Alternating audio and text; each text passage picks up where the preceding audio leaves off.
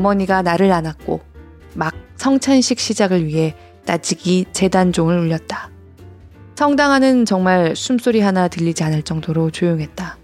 나는 갑작스럽고 황홀한 정적에 한껏 고무되어 재단 쪽으로 고개를 돌리며 젖 먹던 힘까지 다해 소리쳤다. 똥싸게!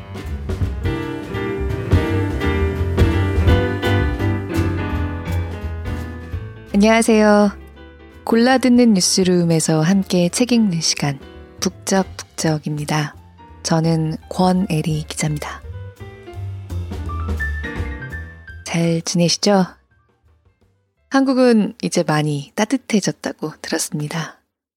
뉴욕은 원래도 겨울이 그렇게 춥다는 생각은 안 들었는데 지금까지도 눈이 참 많이 옵니다. 원래 약간 그런 날씨라고 하더라고요. 저는 여기서는 무엇보다 출근 부담이 없는지라 눈 구경만 해도 좋은데요.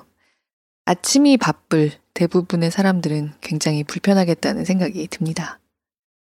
그리고 아마 한국에서도 뉴스가 많이 나온 것 같던데요. 원래 별로 추운 동네가 아닌 여기 미국 텍사스에 정말 기록적인 한파에다가 역대 그 지역에서 본 적이 없다는 수준의 눈 폭풍이 와서 말 그대로 그쪽은 재난 상황입니다. 미리 대대적으로 예보를 했었는데도 워낙 땅이 넓기도 하고 평소에 그렇게 추위에 대비를 해 버릇하던 지역이 아닌지라 혼란이 아주 심하더라고요. 사망자만 20명이에요. 망가진 집에서 막 울면서 하소연하는 텍사스 할머니를 보니까 우리나라에서 여름에 태풍 닥쳤을 때 물에 다 잠겨버린 집에서 물 퍼내면서 막 우시던 어르신들 생각나면서 마음이 아프고 참 올해 우리나라 겨울 한파도 그렇고 점점 더 기후 변화에 대한 공포가 실제로 가까이 파고드는 그런 느낌입니다. 그래도 제가 작년 동지에 밤이 가장 길 때 딱 여기 왔는데 확실히 그때보다는 해가 많이 길어졌고요. 계속 눈이 오고 있긴 하지만 날씨도 점점 미묘하게 달라져요. 2월 특유의 그 대기 있잖아요. 점점 더 윤택해지는 것 같은, 공기에도 물기가 오르는 것 같은 그런 느낌이 이제 있습니다. 역시 봄이 오고 있구나. 그래요.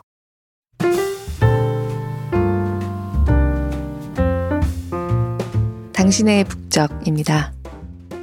분지지역 태생님.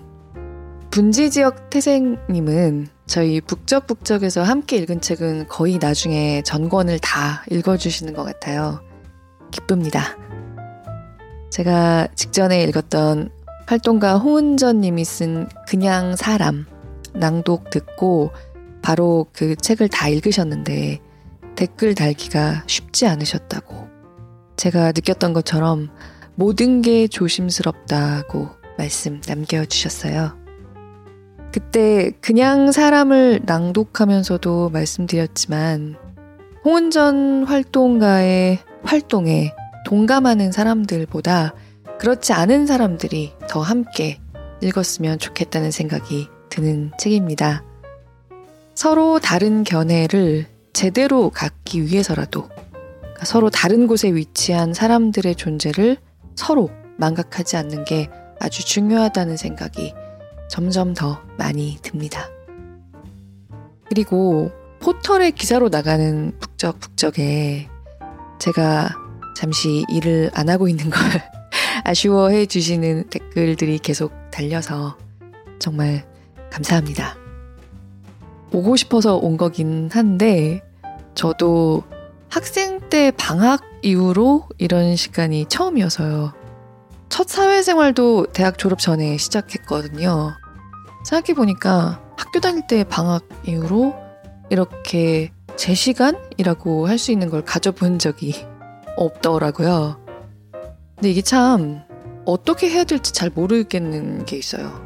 약간 멍해지는 것 같기도 하고 사람이 가끔 새벽에 깨면 더럭 겁이 날 때도 있습니다. 여긴 어디고 난 누구지? 막 이런 느낌. 네, 이런 것도 참 인생에 필요한 시험인 것 같다. 인간에게 불안감이란 건 끝이 없구나 새삼 깨달으면서 네, 좀더 단단한 사람이 돼서 돌아가고 싶다고 생각하고 있습니다. 정말 고맙습니다.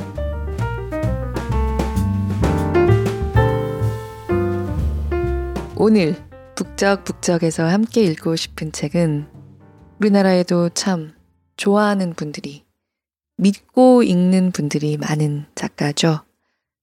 움베르토 에코가 남긴 마지막 칼럼들을 모은 미친 세상을 이해하는 척 하는 방법입니다. 먼저 거두하고 이 책에 실린 칼럼 중에 가장 짧았던 것 한 편을 읽어볼게요. 참 에코스럽다는 느낌이 들었던 짧은 글입니다. 낭독을 허락한 출판사 열린 책들에 감사드립니다.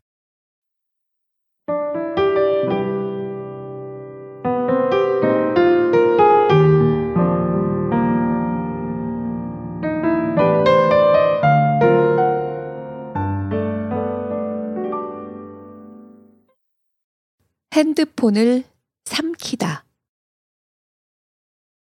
지난주 한 신문에서 생전 듣도 보도 못한 특이한 기사를 읽었다. 한 모로코인이 로마에서 핸드폰을 삼켰다가 경찰에 구조되었다는 내용이다. 좀 더 구체적으로 설명하자면 순찰차가 늦은 저녁에 길을 지나가다가 바닥에 쓰러진 사내를 발견했다. 입에서는 피가 새어나오고 수상쩍은 남자들에 둘러싸여 있었다. 경찰이 급히 달려가 사내를 구한 뒤 병원으로 이송했는데 사내의 목구멍에서 노키아 핸드폰이 나왔다고 한다. 처음엔 황당하다는 생각뿐이었다. 장난스럽게 만든 노키아 광고도 아니고 아무리 정신이 나간 인간이라도 그렇지 어떻게 핸드폰을 삼킬 수 있을까? 기사에 따르면 마약상들의 분쟁 중에 일어난 일일 수 있다고 한다. 한쪽 마약 조직이 사내의 목구멍 속으로 핸드폰을 강제로 집어넣었을 가능성이 크다는 것이다. 맛있는 음식이 아니라 벌로써 말이다. 사내는 어쩌면 해서는 안 되는 누군가와 통화를 했을지 모른다. 입속에 돌을 넣는 것은 마피아의 처벌 행위로 알려져 있다.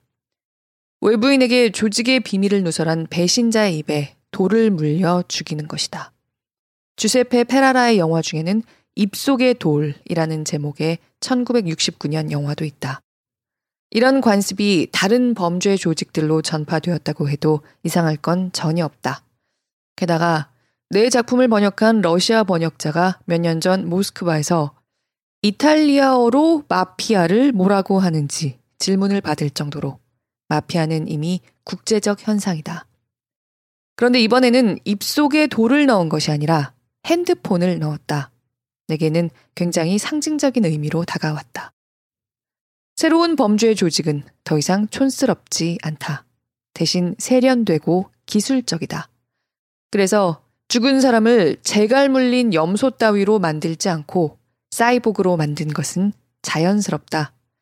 게다가 누군가의 입에 핸드폰을 쑤셔 넣는 것은 그 사람의 성기를 잘라내는 것과 비슷하다.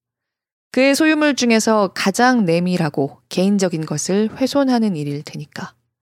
그 사이 핸드폰은 자연스럽게 우리 육체의 일부가 되었다. 귀의 연장이고, 눈의 연장이고, 심지어 페니스의 연장이기도 하다. 누군가를 그의 핸드폰으로 질식시키는 것은 그의 창자로 목을 졸라 죽이는 것이나 진배 없다.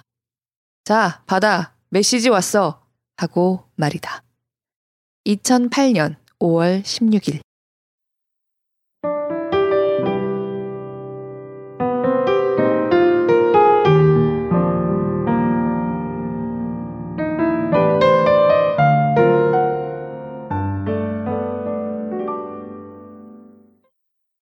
움베르토 에코는 지난 2016년 2월에 사망했습니다. 정확히 5년이 지났습니다. 그래서 사망 5주기를 전후해서 요즘 우리나라에서도 푸코의 진자 같은 대표작이 재출간되거나 에세이집들이 또 잇따라 나오고 있는데요.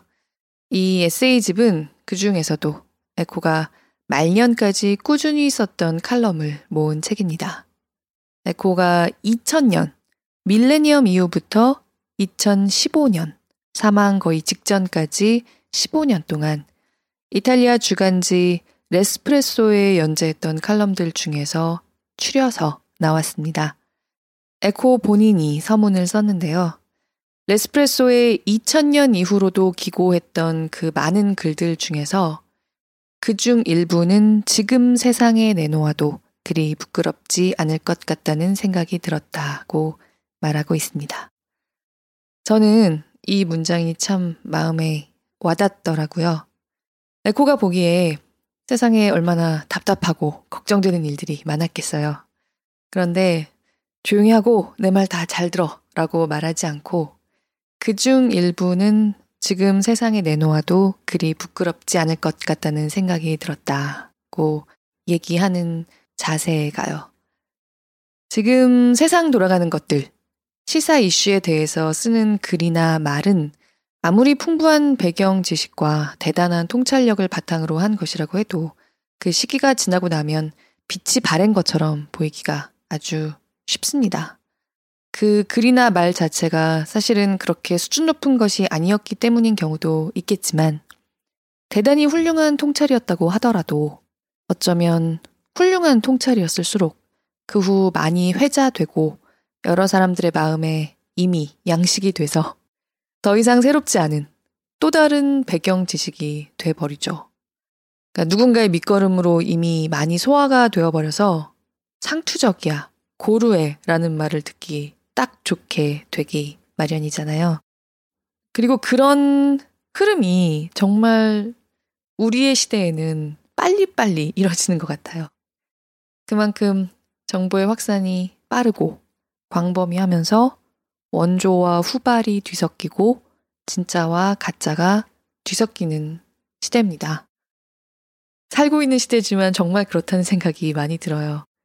그래서 그야말로 트렌디한 느낌, 지금 읽기에 딱 좋다는 느낌을 주는 글로 남아있기가 그 어떤 글이든 참 어려워지는 세상입니다.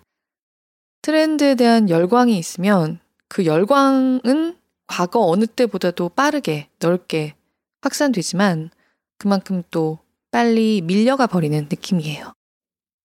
에코는 2000년 이후에 자기가 쓴 이 칼럼들에 대해서 딱 한마디로 정의하기를 유동사회에 대해 쓴 글들이라고 얘기를 합니다. 유동사회라는 개념 자체는 이 책에 나오지만 다른 사람이 먼저 얘기를 했는데요. 유동사회란 어떤 사회인가? 역시 이 책 속에 있는 표현 중에 하나 골라서 인용하자면 모두가 정체성 위기와 가치 혼란에 빠져 방향타가 되어줄 기준점을 상실한 사회입니다. 한마디로 앵커, 우리를 고정시킬 닻이 없이 모든 것이 표류하고 있는 것만 같은 사회.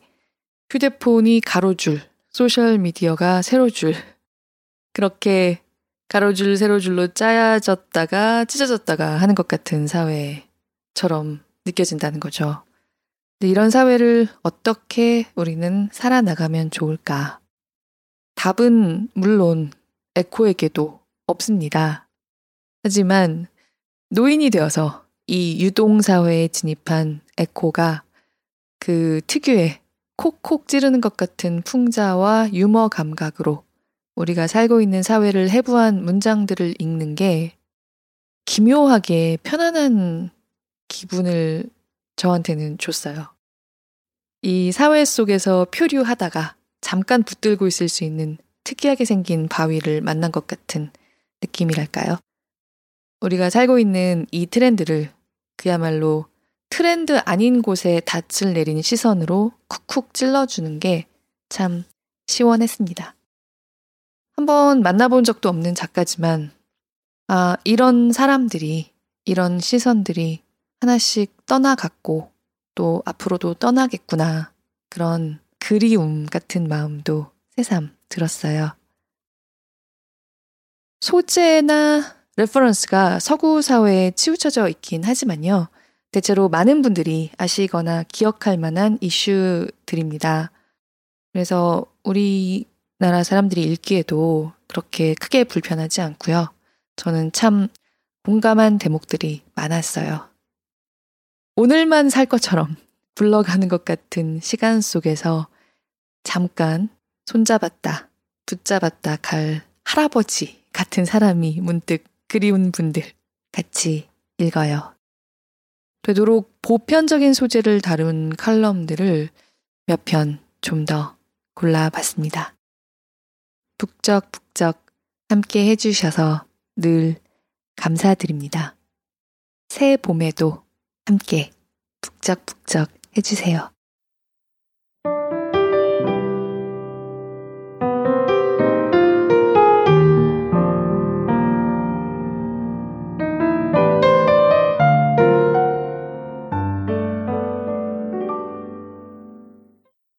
신은 안다. 내가 바보라는 걸. 그제 나는 마드리드에서 나의 왕과 점심 식사를 같이 했다. 오해를 피하기 위해 덧붙이자면 나는 공화정의 열렬한 옹호자이지만 2년 전에 레돈다 왕국의 공작에 임명되었다. 전날의 섬 공작이라는 칭호와 함께. 나 말고도 페드로 알모도바르, 앤토니아 수전 바이엇, 프랜시스 포드 코폴라, 아르투로 페레스 레베르테, 페르난도 사바테르, 피에트로 치타티, 클라우디오 마그리스, 레이 브래드버리 같은 사람들이 공작 작위를 받았는데 모두 왕이 호의적으로 생각하는 사람이라는 공통점이 있다. 카리브해에 있는 레돈다 섬은 60헥타르가 채 되지 않는 면적의 길쭉한 형태의 무인도이다. 지금까지 이 왕국의 군주들 가운데 자신의 영토에 실제로 발을 들여놓은 사람은 아무도 없을 거라고 나는 확신한다.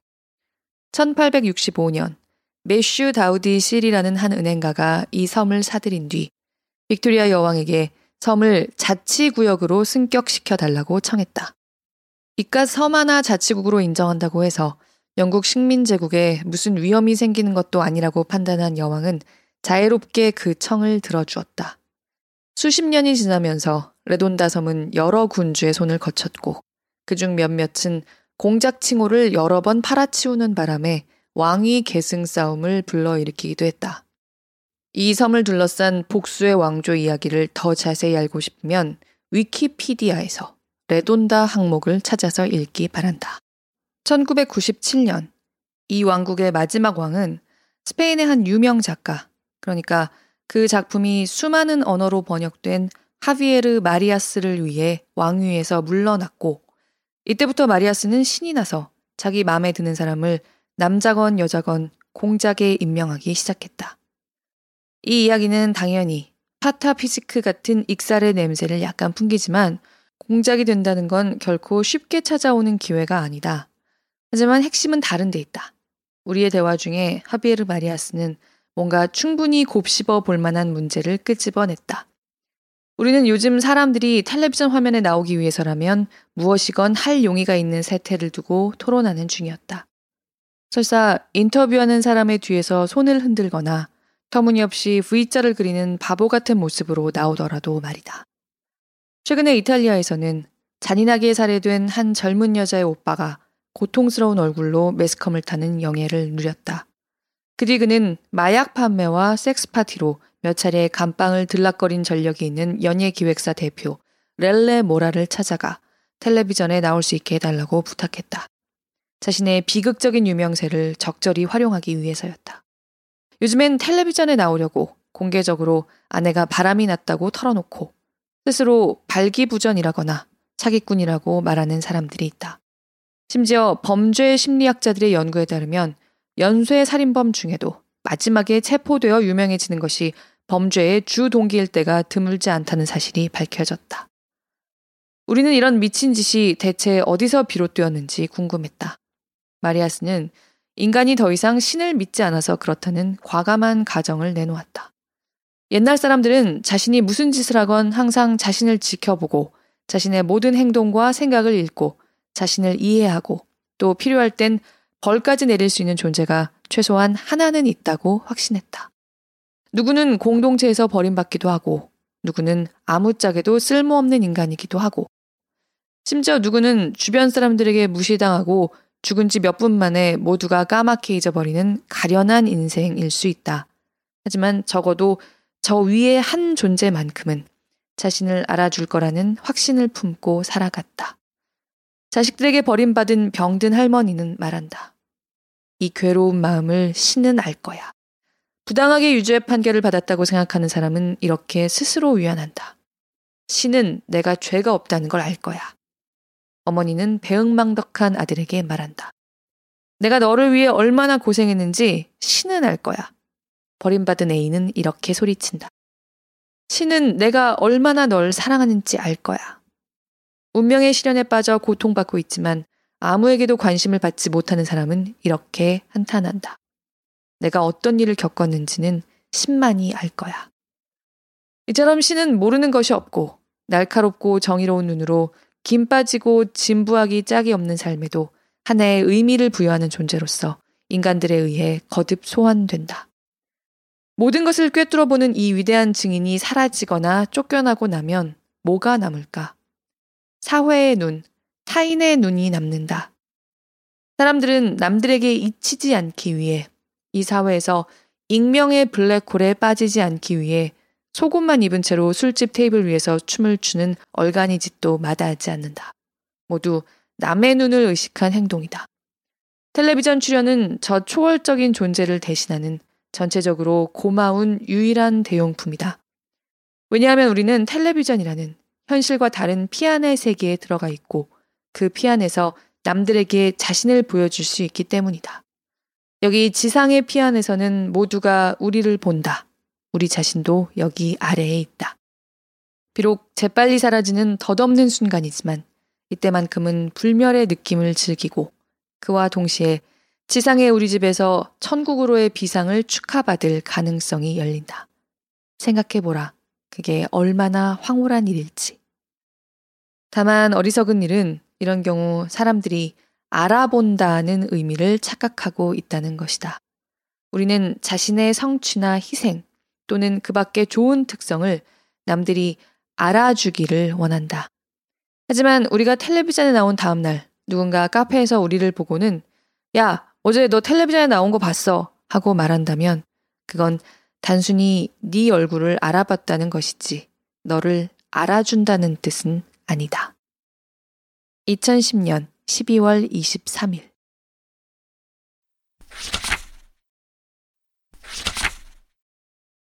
인터넷으로 자료를 베끼는 방법 인터넷의 세계는 늘 반복해서 논쟁을 부른다. 위키피디아에 관한 논쟁도 그 중 하나다. 나는 위키피디아 편집국이 곳곳에서 밀려드는 온갖 기고문들을 얼마만큼 통제하는지 모른다. 하지만 분명하게 말할 수 있는 건 연도나 책 제목을 확인할 목적으로 어떤 항목을 열어보면 상당히 정확하고 좋은 정보를 담고 있다는 사실이다. 물론 아무나 글을 쓰는 그런 개방적 시스템에는 당연히 위험이 따른다. 일부 인물에 대한 틀린 정보나 사실이 실릴 수 있다. 아주 심각한 것들까지 포함해서 말이다. 그러면 당사자는 항의하고 글은 수정된다. 나에 대한 영어권 위키피디아에는 내 이력이 부정확하게 작성되어 있어서 내가 직접 수정했다. 그 이후 틀린 곳은 더 이상 없다. 내 책 중 하나에도 잘못된 설명이 실려 있었다. 내가 니체의 특정 이념을 발전시켰다라고 적혀 있는데 난 그 해설을 단호하게 거부한다. 그래서 발전시켰다라는 말을 반대했다라고 고쳤고 수정된 내용은 수용되었다. 그렇다고 아직 마음을 놓기엔 이르다. 누구든 내일 당장이라도 다시 내 항목에 개입해서 장난으로건 악의로건 아니면 잘 몰라서건 내 말이나 행동과는 정반대되는 내용을 내 것인 양 꾸며 놓을 수 있다. 그게 다가 아니다. 인터넷상에는 지금도 내가 여러 작가의 이름을 도용한 유령 인물, 즉 유명한 위조범 루서 블리셋이라는 글이 유포되고 있다. 이런 소문의 당사자 격인 작가들이 수년 전에 벌써 커밍아웃을 통해 자기 이름을 낱낱이 공개했는데도 말이다. 어쨌든 그로써 나는 내가 싫어하는 작가들을 소아성애자나 사탄의 야수와 관련이 있는 사람으로 만듦으로써 그들의 항목을 심각하게 오염시키는 파렴치범이 되어버렸다. 사람들의 말에 따르면 위키피디아에는 편집 통제 외에 얼마간 시간이 지나면 잘못 기재된 것을 걸러낼 수 있는 일종의 통계적 감시 시스템이 있다고 한다. 우리도 바라는 바이지만 그게 오류를 막을 수 있는 절대적인 보장이 되지는 못한다. 그렇다고 모든 항목을 직접 쓰고 그에 대한 책임을 지는 지혜로운 만물 박사를 기대할 수는 없는 노릇이다. 인터넷의 다른 중대한 문제와 비교하면 위키피디아의 문제는 정말 경미한 수준이다. 인터넷상에는 자격 있는 사람들이 만든 믿을 만한 사이트 외에 오류 투성이 사이트도 정말 많다. 그런 곳에서는 어설픈 지식을 가진 이들의 졸렬한 글을 비롯해 정신 이상자나 심지어 나치 범죄자들의 글까지 난무한다. 그렇다고 모든 인터넷 서퍼들이 그런 웹사이트의 신뢰성을 판단할 수 있는 것도 아니다. 바로 여기에 우리 모두 심각하게 고민해 봐야 할 교육학적 문제가 도사리고 있다. 왜냐하면 요즘은 초, 중, 고등학생이건 대학생이건 특정 정보를 찾아볼 일이 있으면 전문서나 백과사전을 뒤지는 것이 아니라 바로 인터넷으로 달려갈 때가 많기 때문이다. 그래서 나는 오래 전부터 온라인으로 접하는 자료의 적정성 여부를 선별할 수 있는 기술을 학교에서 주요 과목으로 가르쳐야 한다고 주장해 왔다. 물론 쉽지 않은 일이다. 교사들조차 학생들과 매한가지로 그걸 구분해내지 못해 난감해할 때가 많기 때문이다. 게다가 많은 교육자가 요즘은 중고등학생이나 대학생들에게 과제를 내주거나 에세이를 써오라고 하면 관련 주제를 인터넷에서 찾아보고 그냥 베껴서 제출하는 일이 허다하다고 하소연한다. 별로 믿음이 안 가는 사이트에서 쓰레기 같은 자료를 베껴오면 그걸 알아보기가 어렵지 않으나 매우 전문적인 주제라면 학생이 틀린 걸 써왔는지 분간하기가 어렵다. 예를 들어 강사도 이름 정도만 하는 잘 알려지지 않은 작가에 대한 에세이를 한 학생이 제출했고 거기서 특정 작품을 그 작가의 작품이라고 써놓았다고 치자. 강사는 이 작가가 그런 책을 쓴 적이 없다고 말할 수 있을까? 그의 책상 위에는 수십 개의 과제물이 쌓여 있는데 그걸 일일이 검토하고 확인할 시간이 있을까? 다른 사례도 있다. 한 학생이 보고서를 제출했는데 방향도 올바르고 내용도 충실해 보인다. 하지만 이것 역시 인터넷에서 베낀 내용이다. 나는 이건 그렇게 나쁘다고 생각하지 않는다. 잘 베끼는 것도 쉬운 일이 아니다. 정확하고 올바른 자료를 찾아낼 줄 아는 학생은 좋은 점수를 받을 권리가 있다. 사실 인터넷이 없던 시절에도 학생들은 도서관에서 관련 책을 찾아 베꼈다. 그런 면에선 바뀐 건 전혀 없다. 다만 옛날엔 품이 좀 더 들었을 뿐이다. 훌륭한 강사라면 어떤 과제물이 무작위로 베낀 것인지 바로 알아내고 변조나 위조의 냄새도 쉽게 감지할 수 있어야 한다. 하지만 반복하자면 좋은 자료를 잘 찾아내서 베낀 건 칭찬할 만한 일이라고 생각한다. 게다가 인터넷의 결함을 교육적으로 활용할 효과적인 방법도 있을 듯 하다. 예를 들어 학생들에게 다음과 같은 과제를 주고 에세이나 보고서를 제출하라고 하는 것이다. 어떤 주제에 대해 인터넷상에서 전혀 신빙성이 없어 보이는 일련의 자료들을 찾아보고 그것들이 왜 신빙성이 없는지 이유를 설명하시오. 이는 여러 자료를 비교하는 기술과 비판 능력을 요하는 과제인 동시에 어떤 것이 옳고 그른지를 분간하는 기술을 연마할 기회이기도 하다. 2006년 1월 12일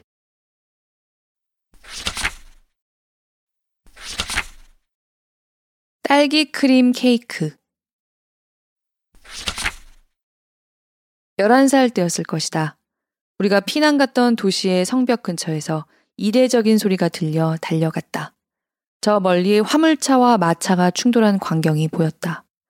마부석에는 농부 부부가 타고 있었던 것 같은데 아내는 이미 바닥에 쓰러져 있었다. 머리가 깨진 채로. 그녀는 피와 뇌수를 철철 흘리며 죽은 채로 누워 있었고, 이 끔찍한 장면은 마치 딸기 크림 케이크가 짓뭉개진 것 같은 모습으로 내 머릿속에 아직도 단단히 각인되어 있다. 남편은 그런 아내를 부둥켜 안고 절망적으로 울부짖고 있었다. 나는 걸음을 멈추었다. 공포로 온몸이 굳어버렸다. 아스팔트 위에 사람의 뇌수가 흘러내린 광경을 본 것은 그때가 처음이었다. 다행히도 그게 마지막이다. 게다가 죽은 사람을 본 것도 돌이킬 수 없는 슬픔과 절망을 본 것도 처음이었다. 만일 그때 내가 오늘날의 거의 모든 청소년처럼 카메라 기능이 장착된 핸드폰을 갖고 있었다면 어떤 일이 벌어졌을까? 어쩌면 나는 사고 현장에 내가 있었다는 걸 친구들에게 보여주려고 그 장면을 찍었을 것이고, 그 다음에는 남의 불행을 나의 행복으로 아는 사람들을 위해 그 영상을 유튜브에 올렸을지 모른다. 그 다음에도 그런 짓을 계속해 나가다가 또 다른 사고 장면들을 찍고, 그래서 타인의 고통에 무덤덤한 인간으로 변해갔을지 모른다. 그 대신 나는 모든 것을 내 기억 속에 저장했다. 70년이 지난 뒤에도 이 기억 속의 영상은 나를 따라다니면서 타인의 고통에 냉담한 인간이 되지 말라고 가르치고 있다. 사실 요즘 아이들에게 그런 어른이 될 가능성이 아직 남아있는지는 모르겠다. 지금도 핸드폰에서 눈을 떼지 못하는 어른들은 영원히 구제할 길이 없다. 2012년 7월 10일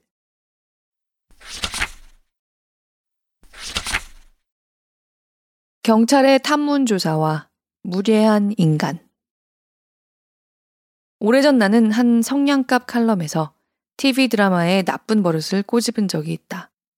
한 쌍이 잠들기 전에 침대에 누워있는 장면인데 대개는 섹스를 나누거나 A, 싸우거나 B, 두통을 호소하거나 C, 서로 뭐가 마음에 안 드는지 한 사람은 이쪽으로, 다른 사람은 저쪽으로 등을 돌린 채 잠든다. D. 반복하자면 최소한 둘 중 한 사람만이라도 책을 읽는 경우는 결코 없다. 못마땅한 게 그거다. 텔레비전에 이런 장면에 길들여지면 시청자들도 책을 읽지 않는 것을 당연하게 여긴다. 더 나쁜 것도 있다. 만일 형사나 경찰 기동대가 당신 집에 초인종을 누르고 질문을 던진다면 귀찮거나 대답하기 어려운 질문은 별로 없다. 어떤 일이 벌어질까? 당신이 만일 정체가 탄로날 위험에 처한 상습범이거나 경찰 감시망에 걸린 마피아 조직원이거나 신경증을 앓는 연쇄살인범이라면 아마 상대를 무시하는 표정과 조롱기 가득한 웃음으로 반응하거나 아니면 바닥에 쓰러져 발작이 일어난 것처럼 연기할지 모른다. 하지만 흠잡힐 것이 없는 보통 사람이라면 경찰을 집안으로 들인 뒤 질문에 차분히 대답하거나 아니면 약간은 걱정스러운 표정을 지으며 정중하게 대할 것이다. 만일 당신이 법적으로 조금은 꺼림칙한 일이 있는 사람이라면 더더욱 경찰의 신경을 거슬리게 하지 않으려고 조심할 것이다.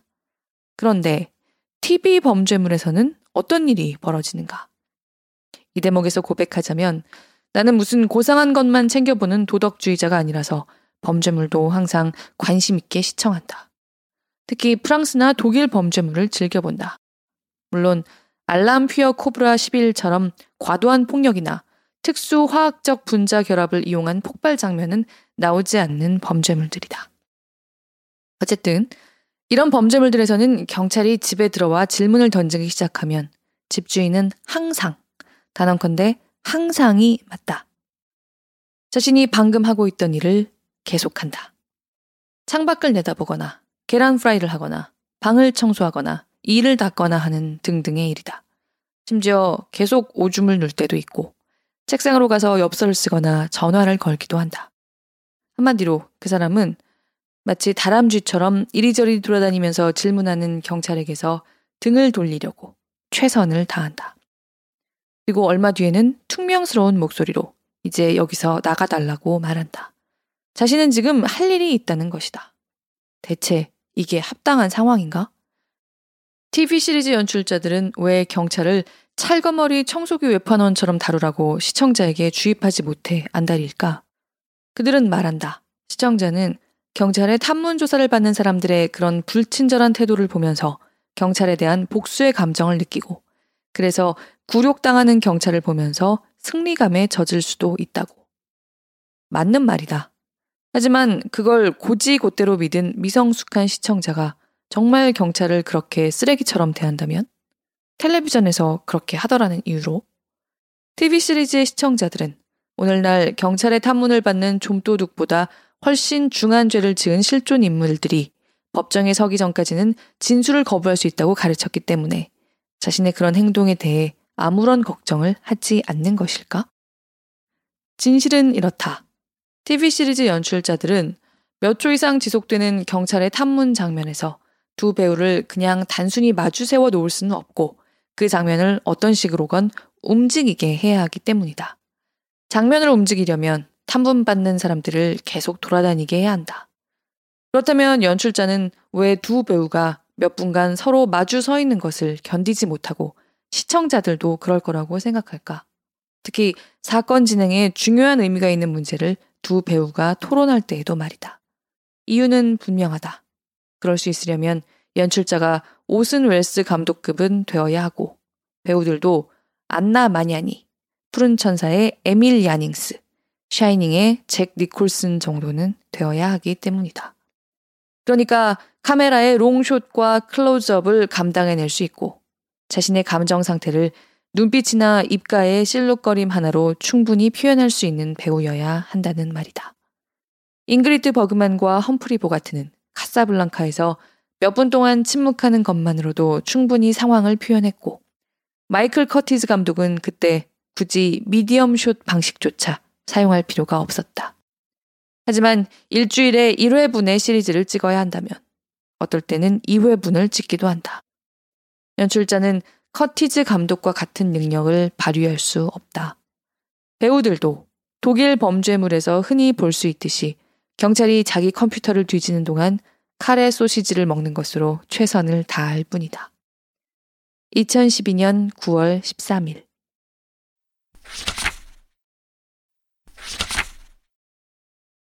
영웅이 필요한 나라는 불행하다.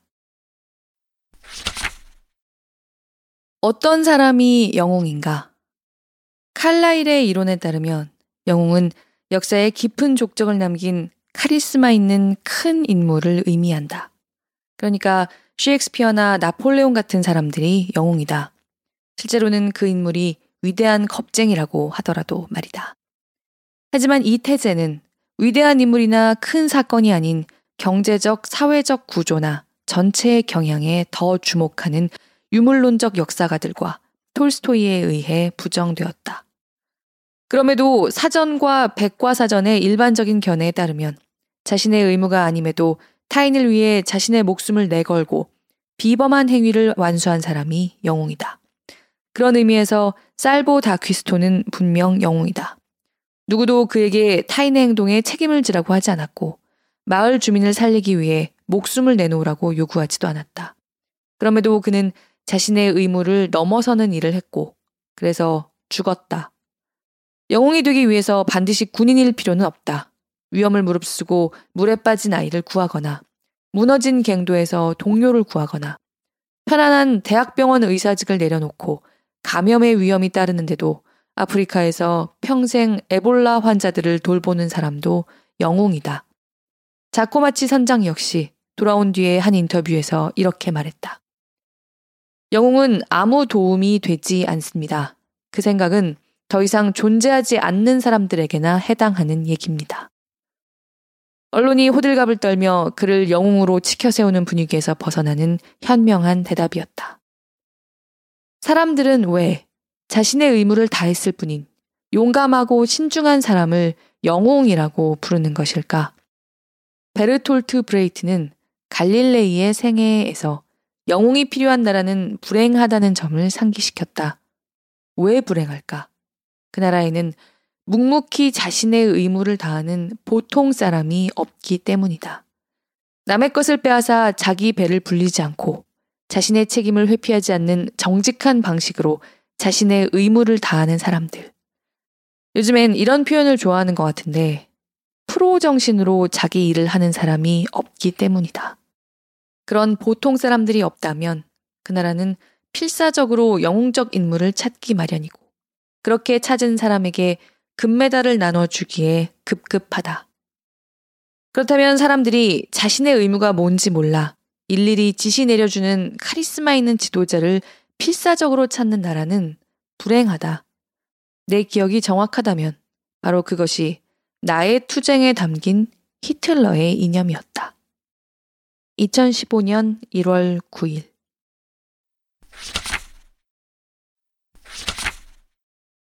우리가 B를 아예 무시해버리면? 베를루스코니가 총리직에서 물러나자 신문 일면에서 그의 모습이 순식간에 사라졌다. 물론 그가 원해서 그리 된 건 아니다. 하지만 그는 거리낌 없이 자신이 원하는 대로 행동했다. 심지어 자신의 친구 푸틴을 방문하기도 했는데 마치 비누아투의 로터리 클럽 회장이 푸틴을 방문한 듯 했다. 심지어 아가씨 9명과 함께 헬리콥터에서 내렸다.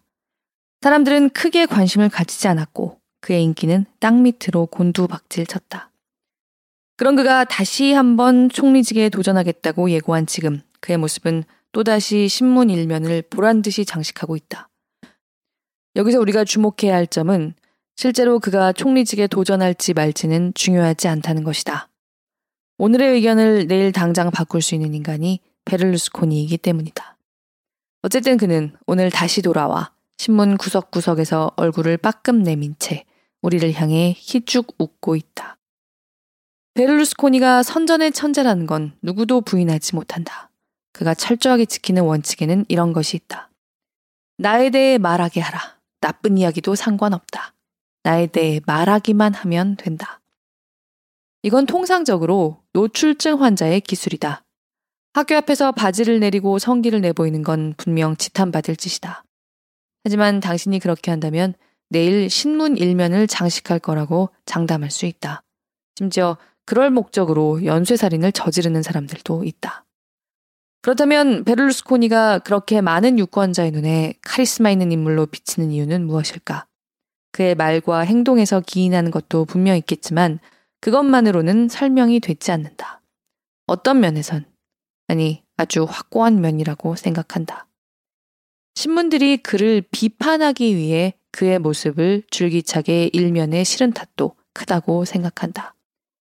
진단이 이러하다면 다음 선거 때까지 우리는 그에게 어떤 태도를 보여야 할까? 여기서 우리라 함은 그의 지지자들이 아니라 그를 허약한 우리 공화국의 불행으로 간주하고 두려워하는 사람들을 가리킨다. 나중에 커서 자주 들은 이야기인데 내가 아주 어렸을 때 이런 일이 있었다고 한다.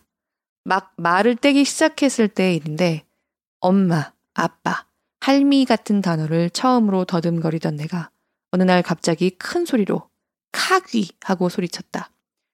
여기서 위는 프랑스식 발음인데 몇몇 북부 이탈리아 방언에는 아직 그 흔적이 남아있지만 남부 이탈리아에서는 사용하지 않는 발음이다. 사전 편찬자도 모르는 이 말을 내가 어디서 알게 되었는지를 두고 어른들은 한참 감론을박을 벌였다. 어쩌면 맞은편 집에서 미장일 하던 인부들이 카곤, 똥싸개라는 뜻, 카곤하고 욕하는 소리를 들었을 수 있다. 인부들이 일하는 모습을 내가 발코니에서 신기한 눈으로 지켜볼 때가 많았다고 하니 말이다. 어쨌든 이 말을 못하게 하려고 어른들은 야단을 치고 꿀밤을 때리고 고함을 질렀지만 소용이 없었다. 나는 계속 똥 싸게 하고 외쳤고 그 말과 함께 어른들에게 주목받는 걸 즐겼다. 그러던 어느 날 사건이 터졌다. 어느 일요일 정오였다. 어머니가 나를 안았고 막 성찬식 시작을 위해 따지기 재단종을 울렸다. 성당 안은 정말 숨소리 하나 들리지 않을 정도로 조용했다. 나는 갑작스럽고 황홀한 정적에 한껏 고무되어 재단 쪽으로 고개를 돌리며 젖먹던 힘까지 다해 소리쳤다. 똥 싸게! 그 순간 신부님의 입에서 일사천리로 나오던 기도문은 뚝 끊겼고 모두의 경악스러운 시선이 나의 선한 어머니에게로 향했다. 결국 어머니는 창피함을 익히지 못하고 성당을 떠날 수밖에 없었다. 상황이 이렇다 보니 당연히 해결책을 찾아야 했다. 결국 개선가가 절로 나올 만큼 빛나는 해결책을 찾아냈다. 그날 그 사건 이후에도 나는 며칠 동안 똥싸개를 계속 외쳐댔지만 엄마는 못 들은 것처럼 전혀 관심을 보이지 않았다. 나는 그런 엄마를 향해 계속 소리쳤다. 엄마, 똥 싸게! 엄마는 오리털 이불을 툴툴 털면서 시큰둥하게, 아, 그래? 하고 말았다. 나는 다시 한번 나의 전매 특허인 똥 싸게를 부르짖었다. 그래도 엄마는 아무 일 없다는 듯이 저녁에 파치오 자매가 잠깐 들르기로 했다는 말만 아빠한테 전했다. 눈치 빠른 독자라면 뒷얘기는 벌써 알아차렸을 것이다. 아무리 똥싸개를 외쳐대도 반응이 없자 나는 더 이상 똥싸개를 외치지 않았고 그 뒤로는 좀 더 풍부하고 복잡한 어휘를 배우는데 전념했다. 그런 어휘들을 감칠맛 나게 활용하는 나를 보고 부모님은 아주 유식한 아들을 두었다며 무척 기뻐하셨다. 어린 시절의 이 기억을 정치인이나 칼럼니스트, 신문 편집인들에 대한 충고로 내세우고 싶지는 않으나 혹시라도 그들의 비판적 태도가 오히려 적에게 대중적 관심의 토대로 사용되는 것을 막고 싶다면 내 어머니의 방법을 한 번쯤 사용해 볼 수는 있을 듯 하다. 2012년 8월 2일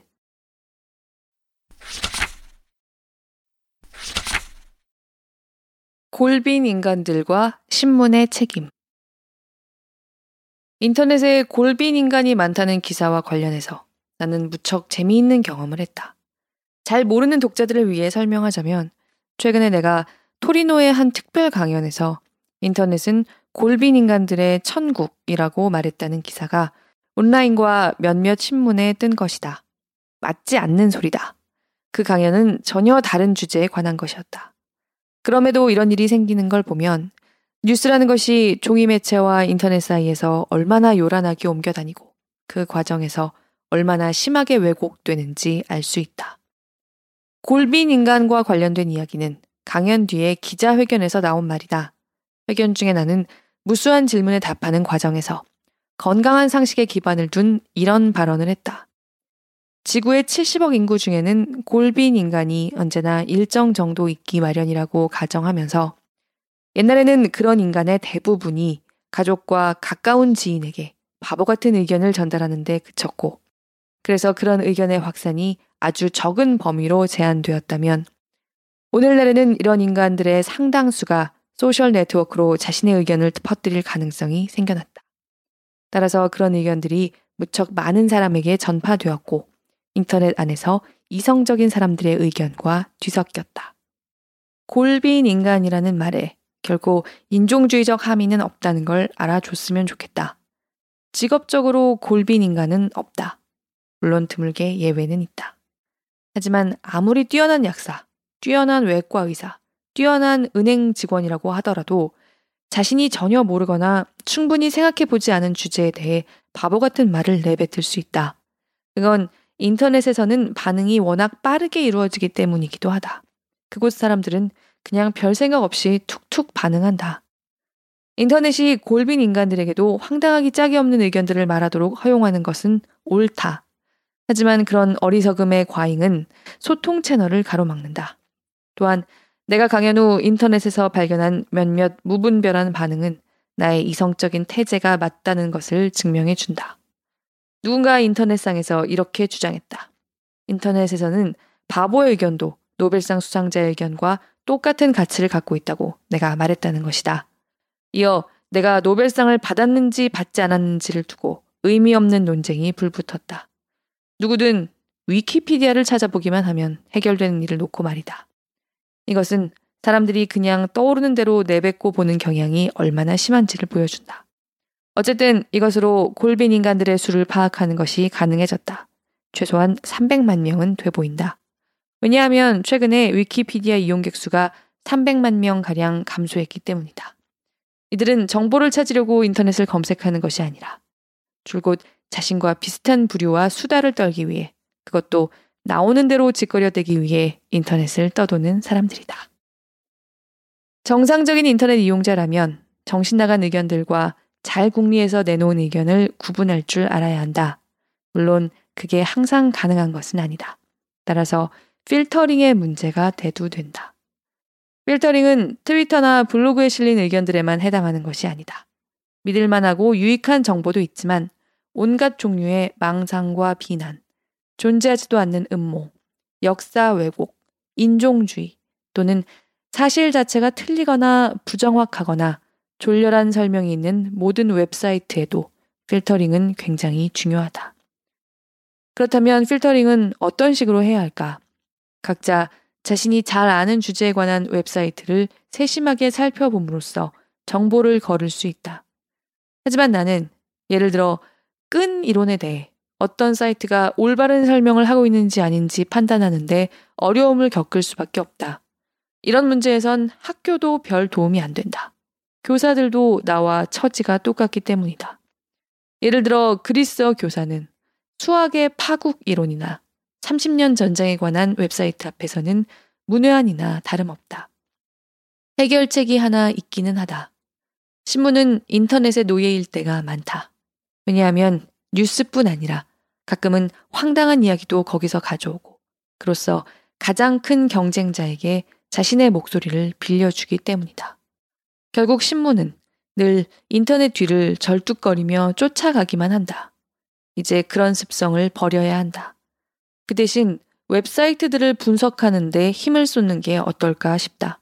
다시 말해, 책과 영화에 관한 지면이 있듯이 좋은 사이트는 추천하고 부정확한 정보나 터무니없는 헛소리를 퍼뜨리는 사이트는 경고하는 지면을 신설하는 것이다. 이는 인터넷 사용자들에게 막대한 도움이 될 뿐 아니라 신문에서 등을 돌린 많은 사람이 다시 신문을 들추게 하는 요인이 될 수 있다.